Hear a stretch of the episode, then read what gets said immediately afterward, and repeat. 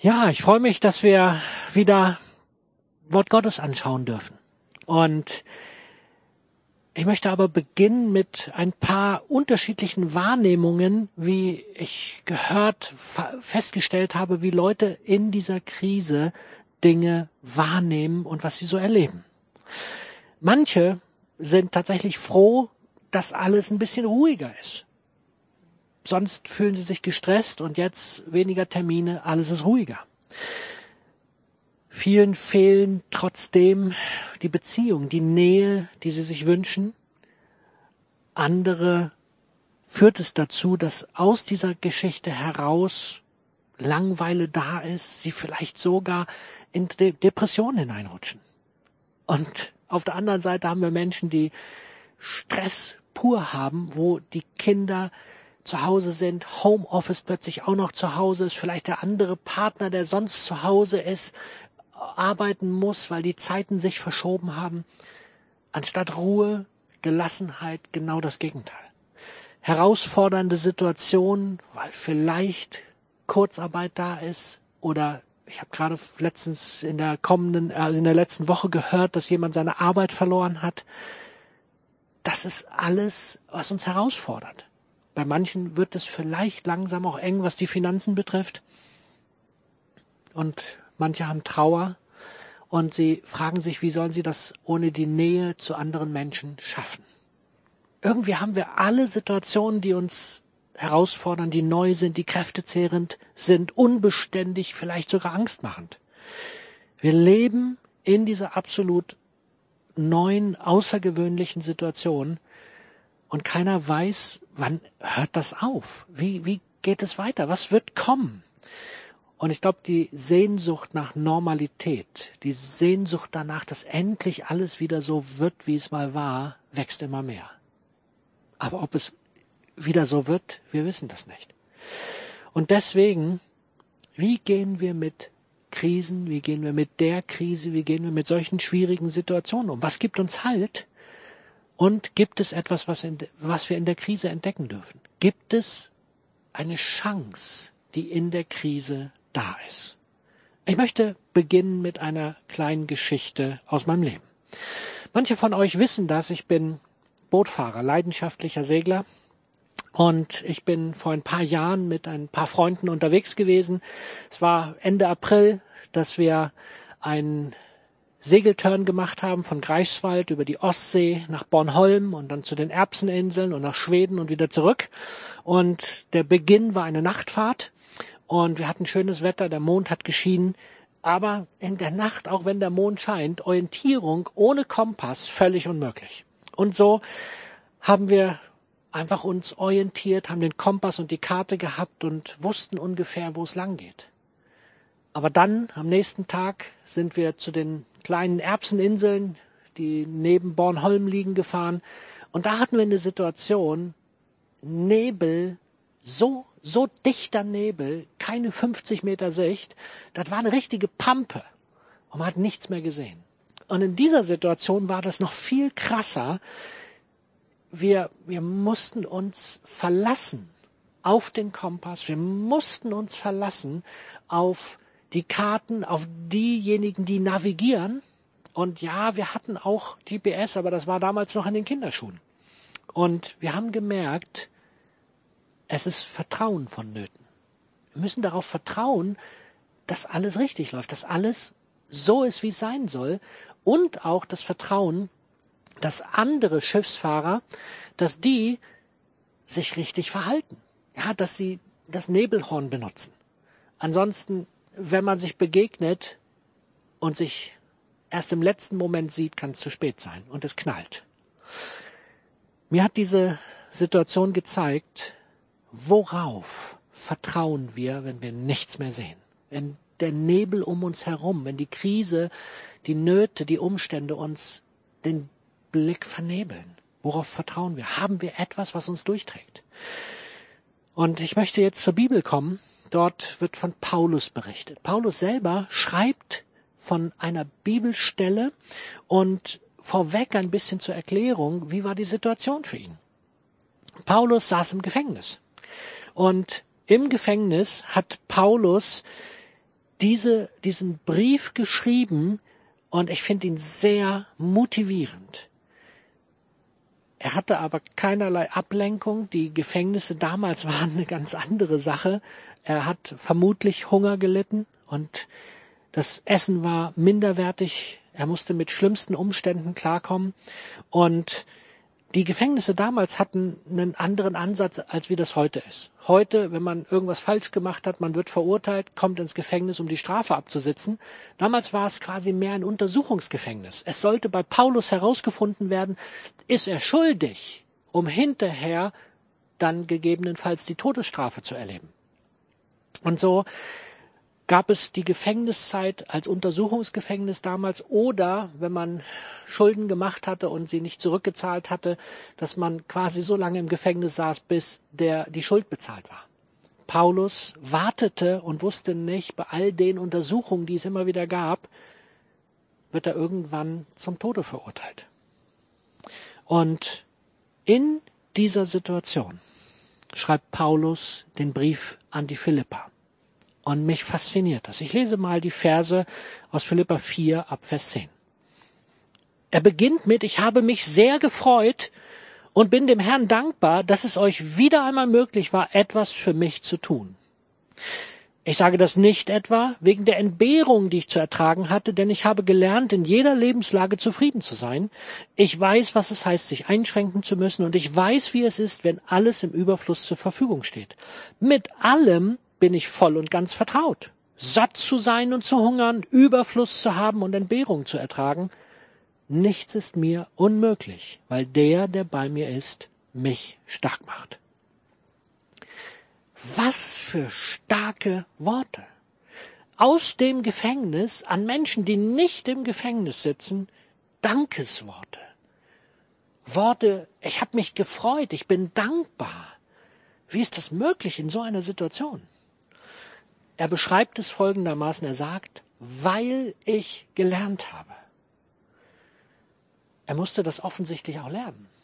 Das fiel ihm nicht zu. Paulus war nicht einer, der schon immer es drauf hatte, sondern er musste lernen, mit schwierigen Situationen umzugehen. Er musste lernen, einen Umgang zu finden mit solchen Dingen, die auch ganz sicher ihm große Not bereitet haben. Und weil er gelernt hatte, konnte er in jeder Lebenslage zufrieden sein. Wenn er sich einschränken muss, was wir jetzt sehr gut kennen, oder wenn er Überfluss hat. Satt, das kennen wir gut, aber Hunger kennen wir fast gar nicht. Paulus schreibt, dass die Umstände ihn offensichtlich nicht beeindrucken. Sie bringen ihn nicht davon ab, das, was er auf dem Herzen hat, irgendwie zu vergessen. Sie bringen ihn nicht davon ab, Sicherheit in seinem Herzen zu haben.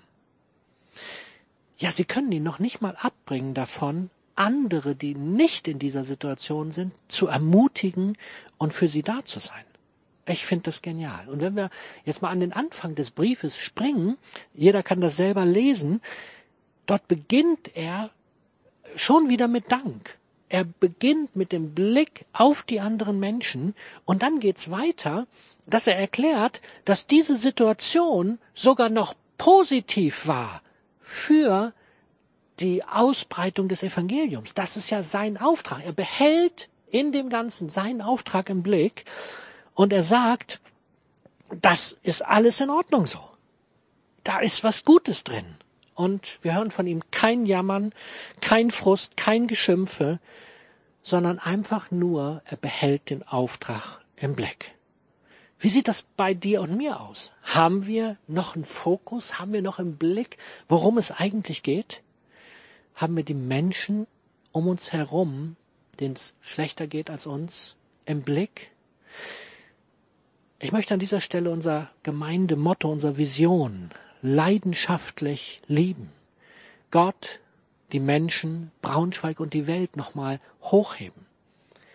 Sind wir durch unsere Umstände so beeinflusst, dass wir gar nichts mehr realisieren, dass wir, dass wir diesen Auftrag, diesen, diese Menschen um uns herum und all das, dass wir das gar nicht mehr im Blick haben? Oder ist es so, dass wir wie Paulus trotz Schwierigkeiten, trotz Umstände, die nicht so sind, wie wir sie uns wünschen, aus den Umständen heraus die anderen Menschen im Blick haben. Paulus beschreibt das folgendermaßen. Philippa 1 ab Vers 14. Außerdem haben durch meine Gefangenschaft die meisten Christen neuen Mut gewonnen und die Zuversicht, dass der Herr ihnen hilft. Furchtlos und ohne Scheu sagen sie jetzt Gottes Botschaft weiter. Ich finde das einfach genial. Ich finde es genial, wie er realisiert, dass egal wie die Umstände sind, sie uns nicht wegbringen müssen von unserem Auftrag, sondern sie sogar die um ihn herum lebenden Christen ermutigen, wenn sie sehen, wie Paulus das lebt, wie Paulus in den Umständen lebt und dass sie Mut und Zuversicht gewinnen, furchtlos und ohne Scheu die Botschaft der Liebe Gottes weiterzutragen. Mich hat das berührt. Und noch dazu, und das finde ich den Hammer, als mir bewusst wurde, wann dieser Brief geschrieben wurde, wann Paulus das schreibt und wie die Umstände waren. Das war nämlich in der Zeit 62, 63, als er diesen Brief geschrieben hat und kurz danach ist die große Christenverfolgung unter Nero an den Start gekommen. Und das waren ganz furchtbare Zeiten. Das heißt, auch in dieser Situation, als Paulus dort im Gefängnis sitzt und die Christen ihn beobachten und mit ihm unterwegs sind, sie, sie werden schon unter Verfolgung gelitten haben in der ganzen Situation lassen sich nicht abhalten, weil sie haben in Paulus ein Vorbild, sie sehen, wie er das lebt. Und wie? Was gab Paulus diese Sicherheit? Was gründete ihn so, dass er so sicher sein konnte, dass die Christen um ihn herum berührt waren? Es war, und das lesen wir in Vers 13, ich habe ihn schon gelesen, Philippa 4,13, nichts ist mir unmöglich, weil der, der bei mir ist, mich stark macht. Das sind hammerstarke Verse. Ich empfinde, da ist ein Schlüssel drin auch für unser Leben. Was ist es, was dich stark macht? Ist es auch dieser Christus in dir, der dich gründet, der dir ein Anker ist in deinem Leben, der dir Sicherheit gibt? Für Paulus war dieser Christus eine absolute Realität. Das waren keine schönen Worte, sondern das war ein tief verwurzeltes Sein in diesem Christus. Die Stürme des möglichen Todes, die Verhöre, das Gefängnis, nichts konnte ihn von diesem Christus trennen. Und ich finde es so stark, wenn wir jetzt mal im Brief an die Römer diesen Brief hat er fünf Jahre vorher geschrieben, nämlich 57 nach Christus. Schauen, was da drin steht, dann finden wir einen genialen Zusammenhang. Wir lesen dort Römer 8, Vers, ab Vers 35. Kann uns noch irgendetwas von der Liebe Christi trennen?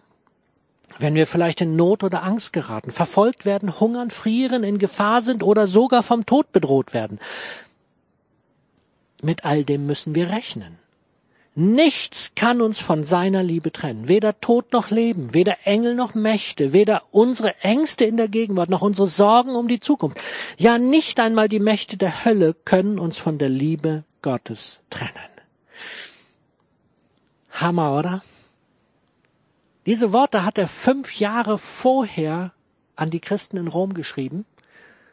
Und jetzt kam er nach Rom aber nicht als der große Apostel, als der, der in Freiheit kam und großer Prediger war, sondern er kam als Gefangener. Und plötzlich konnten die Menschen in Rom, die Christen, die mit ihm zusammentrafen, beobachten, dass diese Verse eine Lebensrealität für Paulus waren. Die hat er nicht nur nett geschrieben aus einer super Situation und alles nett und freundlich und gut, Nein, er lebte sie, als er genau in diesen Nöten dann fünf Jahre später gefordert war, den Beweis erbringen musste, ob das etwas ist, was ihn gründet. Paulus lebte, was er hier geschrieben hat. Er lebte, dass Christus in ihm alles Halt gibt, den er braucht. Er lebte, dass er niemals getrennt werden konnte von der Liebe, die Christus für ihn hat. Und die Frage, die wir uns doch stellen dürfen, wie sieht das in deinem und in meinem Leben aus? Haben wir etwas, was uns so gründet? Haben wir diese Sicherheit in Christus, wie Paulus sie hatte? Ist das tatsächlich so auch in deinem und in meinem Leben? Oder ist da, wenn eine Krise kommt, wenn Umstände nicht so sind, wie wir sie erwarten, ist da plötzlich nichts mehr da? Paulus lebte genau diese Sicherheit, dieses Vertrauen in Gott. Und er konnte sogar so weit gehen, dass er es nicht nur für sich gesehen hat, sondern dass er andere herausgefordert hat, angereizt hat, die anderen, den anderen zu einem Vorbild wurde, wie man in Krisen und Umständen lebt, so dass sie selber gesagt haben, boah, das inspiriert mich, etwas zu leben, was ich bisher nicht gelebt habe. Ich glaube, so etwas brauchen wir auch heute. Wie sieht das bei dir und mir aus? Darf ich dich fragen, wie das mit dem Kompass ist? Dem Kompass, der uns Orientierung durch die Nebelphasen unseres Lebens hindurch gibt? Ist das Christus in dir und mir? Oder ein zweites Bild, was ich liebe, und das habe ich in meinem letzten, mit in der letzten Einheit über die Einordnung der Corona-Situation auch gebracht. Ich bräuchte mal wieder die Zahnpasta Tube und es hat funktioniert. Ist keine Zahnpasta, aber wir sehen, was hier ist. Wenn hier Druck drauf kommt und wir alle wissen, was dann passiert. Es, es kommt raus. Es ist nur Handcreme. Können ganz entspannt sein. Das, was drin ist, kommt raus. Darf ich dich fragen, was in deinem Leben drin ist? Ist da Christus in dir, der unter Druck hervorkommt oder sind es die Dinge, die alle nicht so ganz korrekt sind in unserem Leben? Unter Druck kommt es raus. Worin sind wir verwurzelt? Wie sehr sind wir mit Christus verbunden? Ich habe das ganze ja jetzt alles ein wenig theologisch aufgearbeitet, Paulus als Vorbild genommen. Er hat vor circa 2000 Jahren gelebt. Und jetzt zum Schluss möchte ich noch einen Blick einfach mal darauf werfen, wie leben wir das, wie lebe ich das im Hier und Jetzt. Wie kriege ich das hin? Wie mache ich das? Eigentlich hatten wir geplant eine Talkrunde mit Steven. Das hat jetzt nicht funktioniert, aber so möchte ich das doch einfach aus meinem Leben kurz erzählen. Wie kriege ich es hin, dass Christus in mir die Sicherheit wird, wenn schwierige Momente da sind. Und wir alle kennen schwierige Momente, dafür müssen wir nicht im Gefängnis sitzen. Ich hatte gestern so einen Moment, als ich die Predigt vorbereitet habe, wusste ich noch nicht, was kommen wird. Gestern Abend mit meiner Frau zusammengesessen, wir haben gesprochen und irgendwann hat sie Fragen gestellt, die mich genervt haben, die mich in eine Ecke gedrängt haben, die mich hinterfragt haben in dem, wie ich handel oder gehandelt habe. Entscheidungen, die ich getroffen habe. Und es hat mich immer mehr aufgeregt und ich merkte, ich muss, ich muss irgendwann raus. Und das ist immer für mich ein Weg, Dinge wieder zu bearbeiten. Und so habe ich ihr gesagt, hey, musst dir keine Sorgen machen, aber ich muss jetzt raus hier. Und ich bin rausgegangen. Ich liebe das Wasser, habt ihr schon mitgekriegt.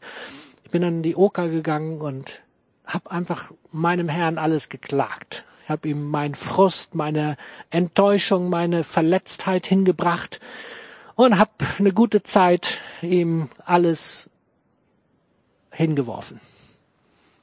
Und irgendwann, als ich dann so weit runtergekocht war, fragte er mich, Und? Was regt dich auf? Warum macht dich das so an? Ich fand das nicht besonders cool. Aber eins habe ich inzwischen gelernt in meinen 40 Jahren mit Gott, er hat immer recht. Ja, was macht mich das eigentlich so an? Und in dem weiteren Gespräch hat er mir deutlich gemacht, warum lasse ich mich eigentlich von diesen Fragen, von diesem auch Hinterfragen so angreifen? Warum verletzt mich das? Warum geht das mir so nah? Wenn ich so gegründet bin, wie ich es jetzt von Paulus dargestellt habe, dann muss mich das eigentlich nicht anmachen. Dann kann ich mit diesen Fragen zu meinem Herrn kommen und sagen, hier finde ich Müll, sehe ich ganz anders. Wie siehst du das? Und er könnte mir eine, eine Hilfe leisten, wie ich damit umgehen kann. In dem Gespräch mit ihm, ich war anderthalb Stunden unterwegs, hat er mir einfach geholfen, zur Ruhe zu kommen, hat er mir geholfen, wieder neu zu sortieren. Und es war klar, was dann kommen musste. Ich habe mit meiner Frau hinterher gesprochen, habe mich entschuldigt, habe das in Ordnung gebracht, habe ihr einfach das Ganze hingelegt und habe sie um Vergebung gebeten. Das sind, das sind Dinge, wo wir wirklich im Alltag erleben dürfen, sind wir gegründet.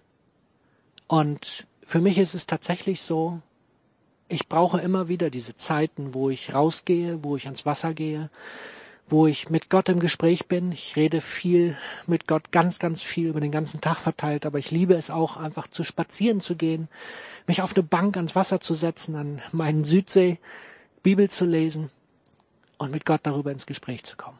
Und da drin, in diesen, in dieser Art, in diesen Zeiten, spüre ich immer mehr, wie, wie Dinge, die in mir sind, die dann nicht hingehören, wie sie rauskommen, wie sie in Ordnung gebracht werden und wie Christus in mir immer größer wird, wie ich immer mehr verwurzelt werde in ihm. Und das ist das, was ich mir noch mehr wünsche für mein Leben. Aber ich mag auch die Frage jetzt stellen, wie sieht es in deinem Leben aus? Was kommt raus? Was ist da, wenn Druck auf dein Leben kommt? Was ist das, was sichtbar spürbar wird? Kommt da Christus? Wird er sichtbar in deinem Leben? Oder ist es so, wie es bei mir war, dass dann ganz andere Dinge hochgepoppt sind? Aber wir können sie mit ihm bearbeiten und das ist gut so. Wenn du jetzt vielleicht bis hier zugehört hast, aber diesen Gott noch gar nicht kennst, dann mag ich jetzt an dieser Stelle dich ermutigen, du kannst diesen Gott hier, heute, wo auch immer du am Fernseher bist, du kannst diesen Gott kennenlernen. Du brauchst eigentlich nur dieses schlichte, einfache Gebet sprechen oder, wenn du es nicht Gebet nennen möchtest, ausdrücken. Gott, wenn es dich gibt, ich will dich kennenlernen. Ich bin ganz sicher, er wird sich dir zu erkennen geben. Das macht er immer. Wenn es ein ehrliches Gebet ist. Wenn du Kontakt mit uns haben möchtest, dass wir quasi mit dir über den Glauben reden, dich weiterbringen können oder Antworten geben können, geh auf unsere Homepage. Dort findest du Telefonnummer, dort findest du Kontaktmöglichkeit. Wir wollen gerne mit dir ins Gespräch kommen. Nutz doch die Gelegenheit. Ich glaube, dass Gott auch dich meint, dass er dich fragt, willst du mit mir so eine Beziehung leben? Und für alle die, die schon lange gläubig sind, darf ich dich fragen, wie sieht's bei dir aus? Bist du gegründet? Hast du einen, einen Kompass, der dich durch die nebligen Momente, die Krisenmomente deines Lebens hindurchführt? Bist du geankert in ihm? Ist Christus in dir für die Momente, wo es eng wird?